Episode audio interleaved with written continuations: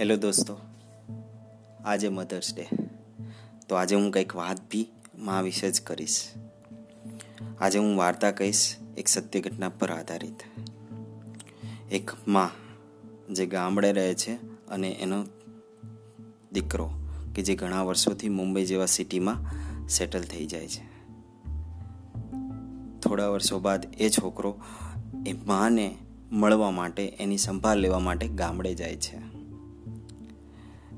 But છોકરાનું એકલું જોઈ માને થોડું દુઃખ થાય છે અને મા પૂછે છે એ છોકરાને કે, વહુ અને પુત્ર ક્યાં છે?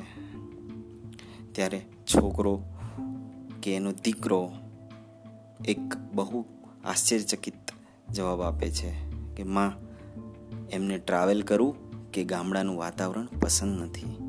આ સાથે માને દુઃખ તો થાય છે, પણ ઘણા વર્ષો બાદ આવેલા છોકરા માટે એક કંઈક સ્પેશિયલ ભોજન બનાવવા લાગે છે.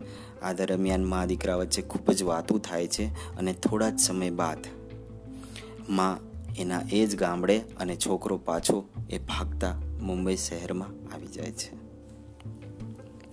હવે મા એના ગામવાસીઓના સપોર્ટથી મુંબઈ આવી પહોંચે છે.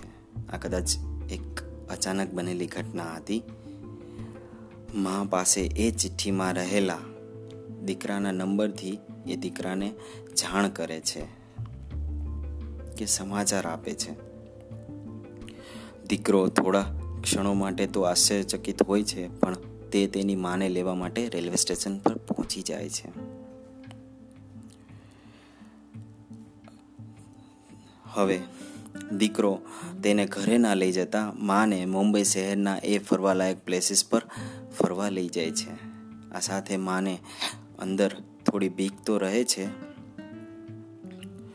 બટ છોકરા સાથે એ વાત કરવા મળવાની લાલસામાં માં બધા પ્લેસીસ પર એ દીકરા સાથે ફરે છે. થોડા જ સમય બાદ દીકરાને ઓફિસમાંથી ફોન આવે છે.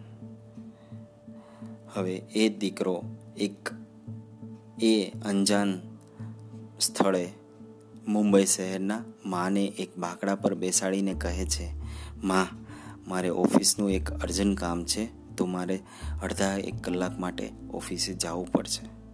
હું અડધા એક કલાક બાદ આવીને તમને લઈ જઈશ. ત્યાં સુધી જો તમને કોઈ પૂછે, તમે કોણ છો અને ક્યાંથી આવો છો, તો આ ચિઠ્ઠીમાં મેં લખ્યું છે એ એમને આપી દેજો, એમને જણાવી દેજો. પણ મા તો ભણેલી નહોતી, તો એ ચિઠ્ઠી વાંચી ના શકતી હતી. હવે સમય જતાં જતાં રાત પડે છે, પણ એ સવારના અગિયાર વાગ્યાના ભાકડા પર બેસાડી ગયેલો એ દીકરો રાત પડે છે તો પણ માને લેવા નથી આવતો. આ સાથે જ માની અંદર બીક અને ચહેરા પર એ ચિંતા સ્પષ્ટ દેખાતા હતા. થોડા જ સમય બાદ એક અંજન વ્યક્તિ એ માને એ બાકડા પર બેઠેલા જુએ છે. એ અંજન વ્યક્તિ માની નજીક આવે છે, પહેલાં તો માને પાણી આપે છે અને શાંતિથી પૂછે છે, માજી, તમારે ઘરે નથી જવું? આ સાથે જ દીકરા જેવી ઉંમરના લાગતા એ અંજન વ્યક્તિને માં એના સવારે બનેલી ફરવાની ઘટનાઓની ખુશીથી વાર્તા કરે છે અને કહે છે, બસ, મારો દીકરો મને લેવા આવે છે. થોડા સમય દરમિયાન એ માં અને એ અંજાન વ્યક્તિઓ વચ્ચે વાર્તાલાપ થાય છે અને કદાચ એ જ સમય દરમિયાન માની બીક અને અને એ અંજાન વ્યક્તિના એની માં હોવાનું ફીલ વર્તાઈ રહ્યું છે. હવે રાત ખૂબ પડતી જાય છે તો એ અંજાન વ્યક્તિ માને પૂછે છે, માં, તમારી પાસે તમારા દીકરાનો નંબર છે? ફોન નંબર છે? તો મને આપો, હું એને ફોન કરું. પણ માં છે ને, માને અંદાજો તો આવી જ ગયો હતો. પણ માની પાસે રહેલા એ નંબર ના આપતા દીકરાએ દઈ ગયેલો એ ચિઠ્ઠી ને માને વાંચવું હતું કે તેમાં લખ્યું શું છે? તો માં કહે છે કે મારા દીકરાએ જતાં જતાં મને એક ચિઠ્ઠી આપેલી છે. તેમાં કદાચ તેણે તેનો ફોન નંબર લખ્યો હોય. હવે માં એ કાગળના નાના ટુકડાને એ અંજાન વ્યક્તિને આપે છે. અંજાન વ્યક્તિ એ ચિઠ્ઠી ખોલે છે અને વાંચે છે, તો થોડા જ સમયમાં ધ્રુસકે ને ધ્રુસકે રડવા લાગે છે. અને માની સામે જુએ છે, તો માની આંખોમાં પણ આંસુ દેખાય છે. કારણ કે ચિઠ્ઠીમાં લખ્યું હતું કે અહીં બાકડે પર બેસેલી એ માજી ગાંડી છે, મગજની અસ્થિર છે જે કોઈને મળે તો એને નજીકના વૃદ્ધાશ્રમમાં છોડી દેવા વિનંતી.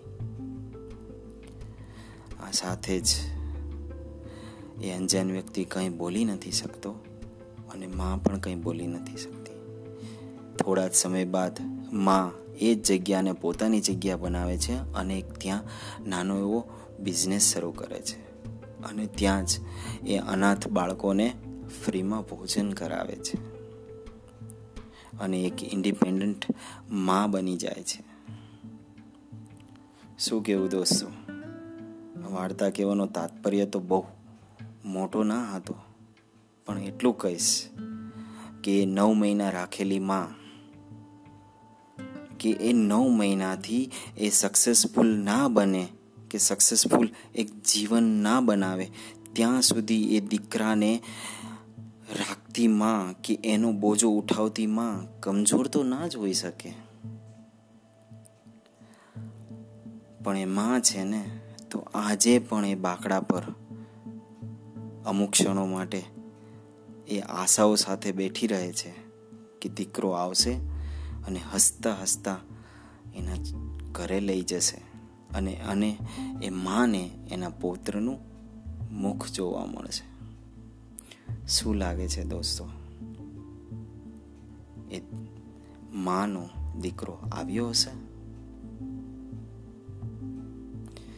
હેપી મધર્સ ડે મારી ડાયરી